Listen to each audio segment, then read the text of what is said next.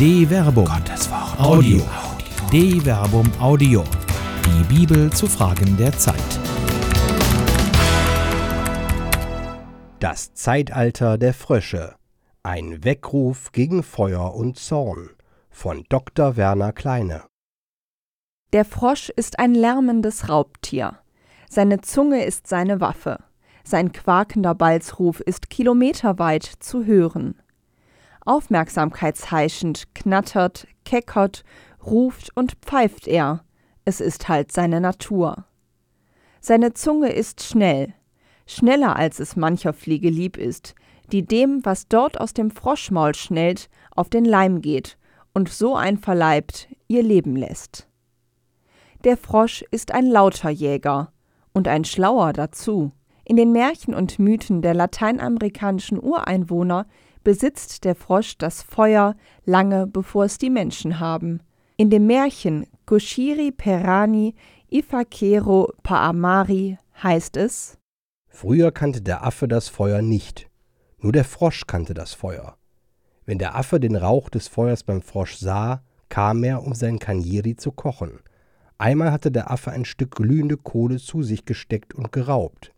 Er nahm die Glut in sein Haus, der Frosch aber wusste nicht, dass ihm die Glut geraubt worden war. Es verging ein Tag, da sah der Frosch, dass beim Affen Rauch aufstieg.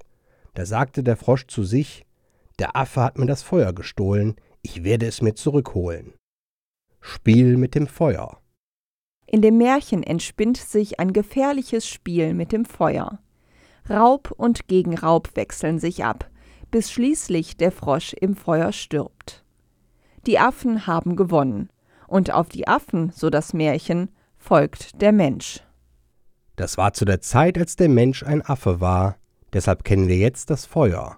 So haben wir gelernt, Holz zu reiben, um Feuer zu machen. Wenn du den richtigen Stamm nimmst und einen Feuerbohrer, kannst du Feuer machen. Von einem Affen haben wir es gelernt, der den richtigen Stamm fand, und von seinem Schwager, der den Feuerbohrer kannte. Im Märchen weiß der Mensch nicht mehr, wessen Ursprung das Feuer ist. Aber der Streit um das Feuer hat bereits ein Leben gekostet, das des Frosches. Es war sein Zorn, der den Frosch das Feuer nicht teilen ließ, und der Zorn ließ Krieg um das Feuer entstehen. Froschperspektive Von unten betrachtet sieht jeder Affe bedrohlich aus. Vielleicht konnte genau das der Frosch aus dem Märchen nicht ertragen. Er, der laut um Aufmerksamkeit herrscht, mag nicht von oben herab betrachtet werden. Wieso verhandeln, wenn man quaken kann? Frog first. Es ist sicher kein Zufall, dass im US-amerikanischen Wahlkampf 2016 das Symbol des Frosches eine besondere Rolle spielte, als die eigentlich von Matt Fury entwickelte Comicfigur Pepe der Frosch erst zum Internet-Meme avancierte, dann aber von der All-Right-Bewegung entdeckt und okkupiert wurde. Es spielte schließlich in der Trump-Wahlkampfkampagne des rechtskonservativen identitären Flügels eine wichtige Rolle. Aus der witzigen Figur wurde ein Symbol von Nationalisten, auch weil es das demokratische Lager der Präsidentschaftskandidatin Hillary Clinton es als Symbol der White Supremacy Bewegung bezeichnete. In diesem Zusammenhang bezeichnete Hillary Clinton die Hälfte von Trumps Anhängern als erbärmlichen Haufen, woraufhin Trumps Sohn Donald Trump Jr. bei Instagram eine Fotomontage postete, die neben prominenten Trump-Promotern auch Pepe den Frosch zeigte. Der Frosch und das Feuer. Der Frosch spielt auch heute wieder mit dem Feuer. Dass der nordkoreanische Diktator Kim Jong-un selbst von Allmachtsfantasien beseelt, wirren Wahnvorstellungen folgt, dürfte ebenso wirklich niemanden überraschen wie die im Koreakrieg begründete Erbfeindschaft zwischen dem kommunistischen Nordkorea und den Vereinigten Staaten von Amerika. Nun hat der Affe dem Frosch wieder einmal das Feuer gestohlen. Nordkorea scheint zur Atommacht geworden zu sein und bedroht unverhohlen die USA.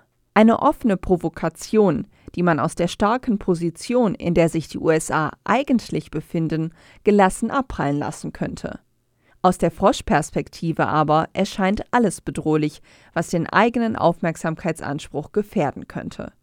Und so lässt Donald Trump in gewohnter Impulsivität seine Zunge drohend hervorschnellen. Neuen Provokationen würden die USA mit Feuer und Zorn begegnen, sagte Trump wörtlich. Aufmerksame Chronisten haben zügig nach den Wurzeln der Trumpschen Feuerrede geforscht, denn die Diktion ist zweifelsohne biblisch. Und sie sind fündig geworden.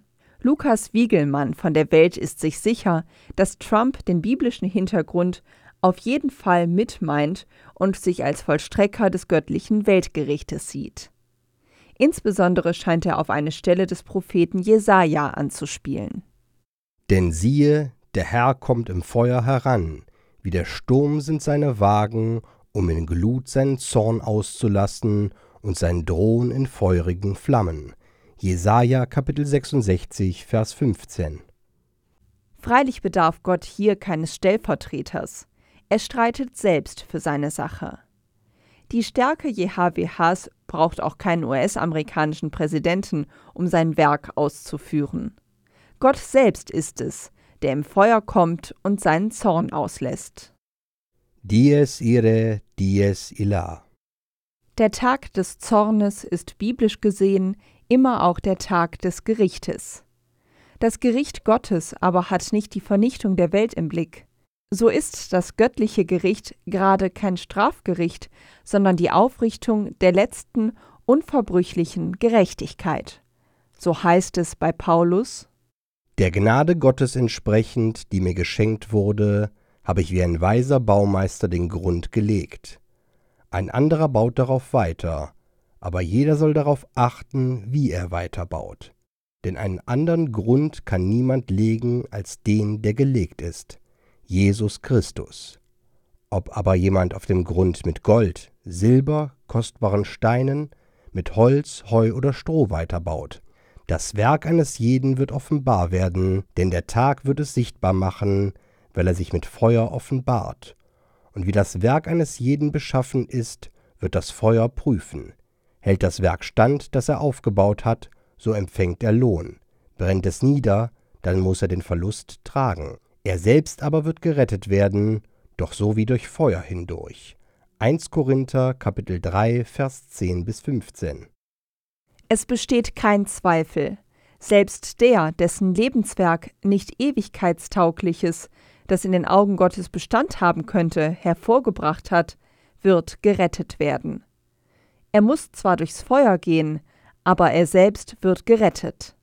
Das Gericht am Tag des Zornes ist aber nicht nur nicht von Vernichtung, sondern von Aufrichtung der Gerechtigkeit geprägt.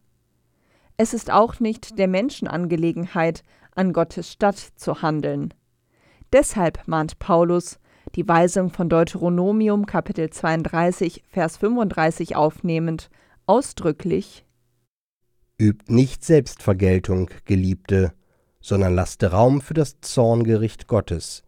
Denn es steht geschrieben, mein ist die Vergeltung, ich werde vergelten, spricht der Herr. Römer Kapitel 12, Vers 19. Apokalypse Now. Gott selbst richtet. Er richtet durch Jesus Christus. Er ist derjenige, der auf dem Richterstuhl Christi sitzt, vor dem alle offenbar werden müssen. Übt nicht Selbstvergeltung, Geliebte, sondern lasst Raum für das Zorngericht Gottes. Denn es steht geschrieben, mein ist die Vergeltung, ich werde vergelten, spricht der Herr. 2 Korinther Kapitel 5 Vers 10. Jesus selbst spricht über diese Ereignisse in den matthäischen Reden vom Weltgericht. Sofort nach den Tagen der großen Drangsal wird die Sonne verfinstert werden und der Mond wird nicht mehr scheinen die Sterne werden vom Himmel fallen und die Kräfte des Himmels werden erschüttert werden. Danach wird das Zeichen des Menschensohnes am Himmel erscheinen. Dann werden alle Völker der Erde wehklagen und man wird den Menschensohn auf den Wolken des Himmels kommen sehen, mit großer Kraft und Herrlichkeit. Er wird seine Engel unter lautem Posaunenschall aussenden, und sie werden die von ihm Auserwählten aus allen vier Windrichtungen zusammenführen, von einem Ende des Himmels bis zum anderen. Matthäus Kapitel 25, Vers 29 bis 31. In der inneren Dramaturgie des Matthäusevangeliums gehört diese Rede in die letzten Tage des Lebens Jesu. So hätte er nicht in den Zeiten des Aufbruchs, des euphorischen Anfangs, des sogenannten galiläischen Frühlings gesprochen. So spricht jemand, der spürt, dass die Entscheidung unmittelbar bevorsteht, jemand, der weiß, dass diese Entscheidung existenziell, krisenhaft, fundamental sein wird. Es ist im wahrsten Sinn des Wortes Endzeitstimmung. Für Kompromisse ist hier kein Platz mehr. Die Drangsal ist real. Sie umgibt den Redner. Er spürt sie nahezu am eigenen Leib. Er erlebt dieses Gericht. Es ereignet sich jetzt. Aus der nachösterlichen Perspektive, in der der Evangelist Matthäus diese Worte aufschreibt, steht der Sieg des so redenden Jesus Christus über den Tod längst fest. Er ist der vom Kreuzestod Auferstandene. Die apokalyptische Stimmung, die die Worte Jesu umgibt, verliert nichts von ihrem Schrecken, aber sie ist eben nicht perspektivlos. Die Worte kurz vor der Entscheidung haben sich als wahr erwiesen. Sie sind kein Gequake, kein Getwitter, kein hohles Geschwätz. Jesus Christus ist vom Kreuzestod auferstanden. Er ist jetzt der Richter. An seinem Leiden, Sterben und Auferstehen ist deutlich geworden, dass selbst in der Apokalypse noch Anlass zur Hoffnung besteht. Die apokalyptische Drangsal in den irdischen Zeiten aber besteht weiter. Mehr noch, sie werden selbst zum Gericht, wie das Konzept der Offenbarung des Sehers Johannes zeigt. Es ist immer Endzeit. Die Offenbarung des Johannes entwickelt ein eigenes Konzept des Ineinanders von Zeit und Ewigkeit.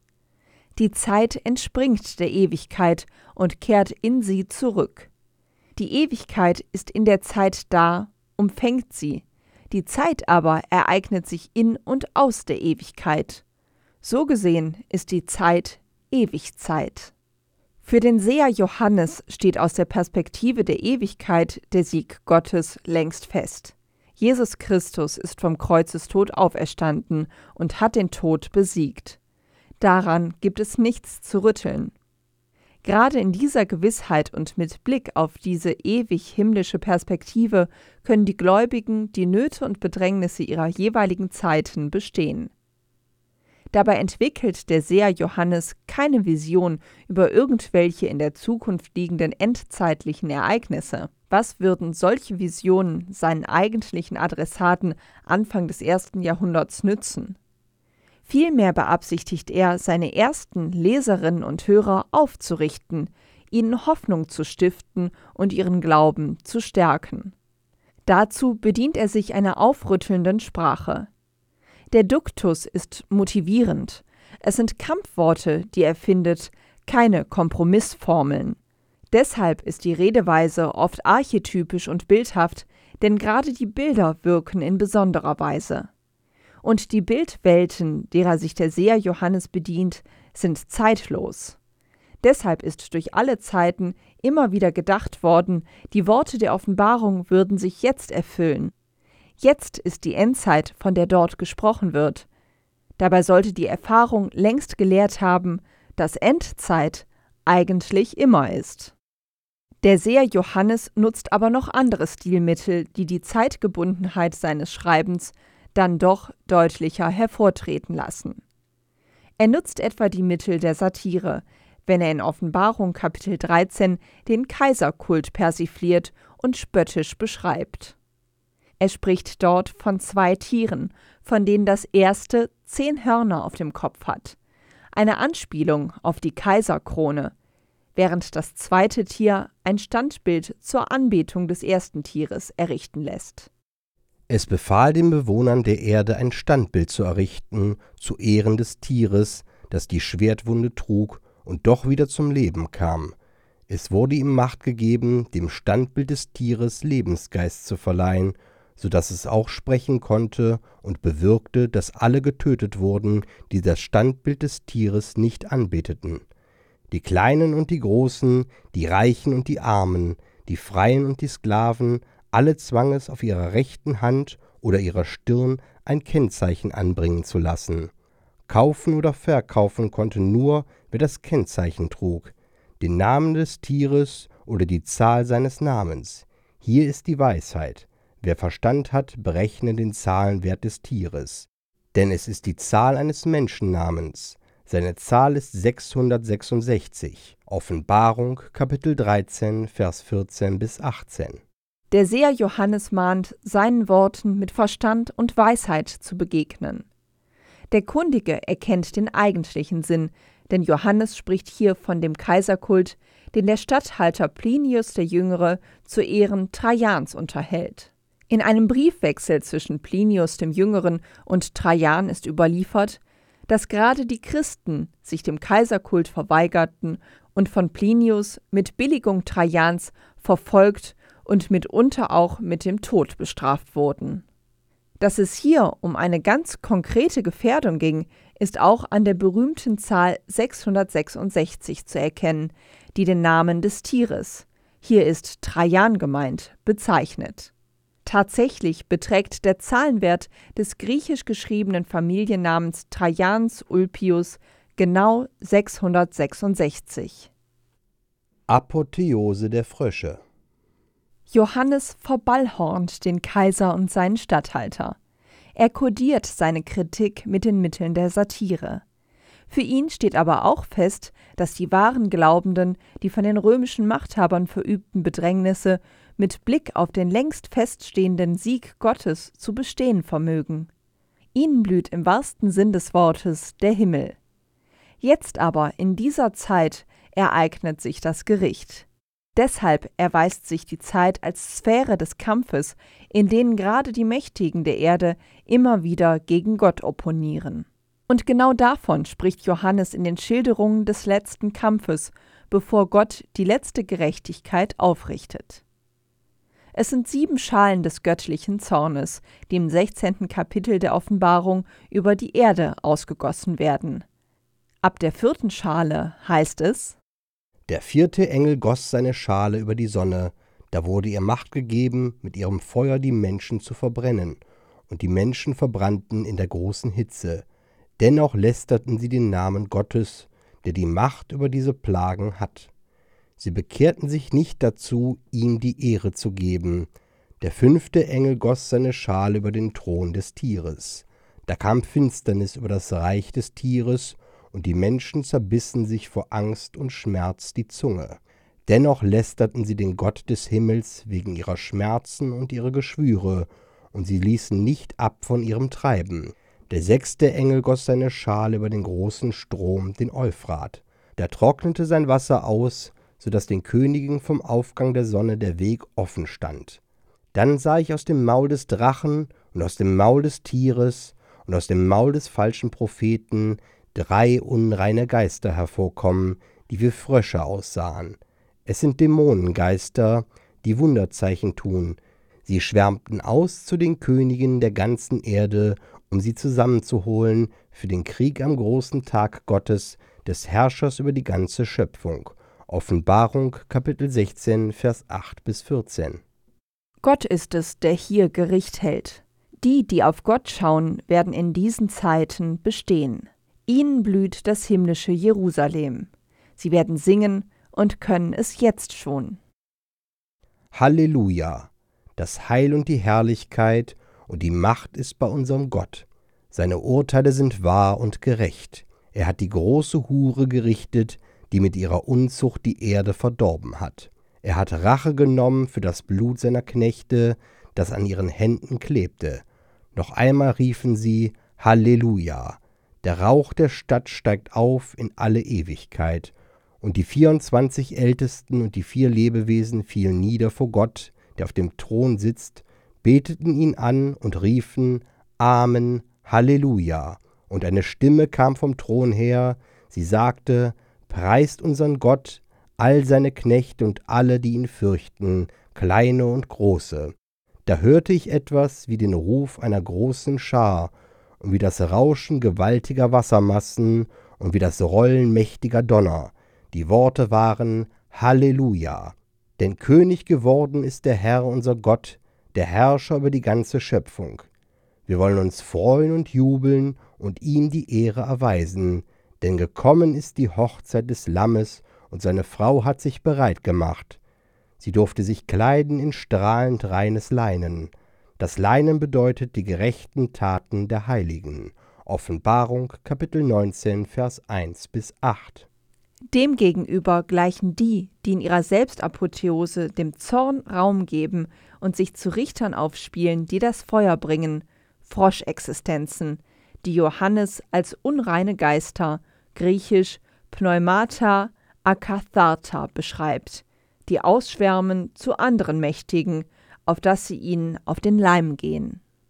Feuertanz Frösche, die ums Feuer tanzen, kommen darin um. So lehrt die Weisheit des Märchens der lateinamerikanischen Ureinwohner. Wie Frösche quakend nach Aufmerksamkeit gierend, spielen Mächtige heute wieder mit dem Feuer, das in seiner atomaren Gewalt imstande ist, ganze Völker auszuradieren. Sie setzen sich an die Stelle dessen, der allein das Recht über Leben und Tod in Händen hält. Allein Gott kann Gericht halten. Wehe dem, der sich selbst ermächtigt, auf den Thron Gottes setzt. Aus der Perspektive eines Frosches aber ist der Himmel zu weit weg. Er begreift nicht, was die Weisen unter den Menschen erkennen können. Der Ewige ist es, der retten will. Wehe denen, die sich dem Ewigen in den Weg stellen. Es scheint in dieser Phase der Endzeit wieder von besonderer Relevanz zu sein, das Wort Gottes in Erinnerung zu rufen, denn es ist und bleibt relevant, auch in dieser Zeit. Oder, um es mit den wissenden Worten der Indianer zu sagen, Ich erzähle euch das, dass auch ihr es wisst und anderen erzählen könnt, wie es früher war. Wenn einer kommt, der es wissen will, wie es früher war, dann sollte er ihm das erzählen. Erzählt es deshalb vor allem den Mächtigen. Frösche, die mit dem Feuer spielen, kommen darin um. Gott allein ist es, der rettet. Wieder das Lärmen der Frösche darf gerade heute davon geschwiegen werden. Eine Produktion der Medienwerkstatt des katholischen Bildungswerks Wuppertal Solingen-Remscheid. Autor Dr. Werner Kleine. Sprecher Jana Turek und Marvin Dillmann.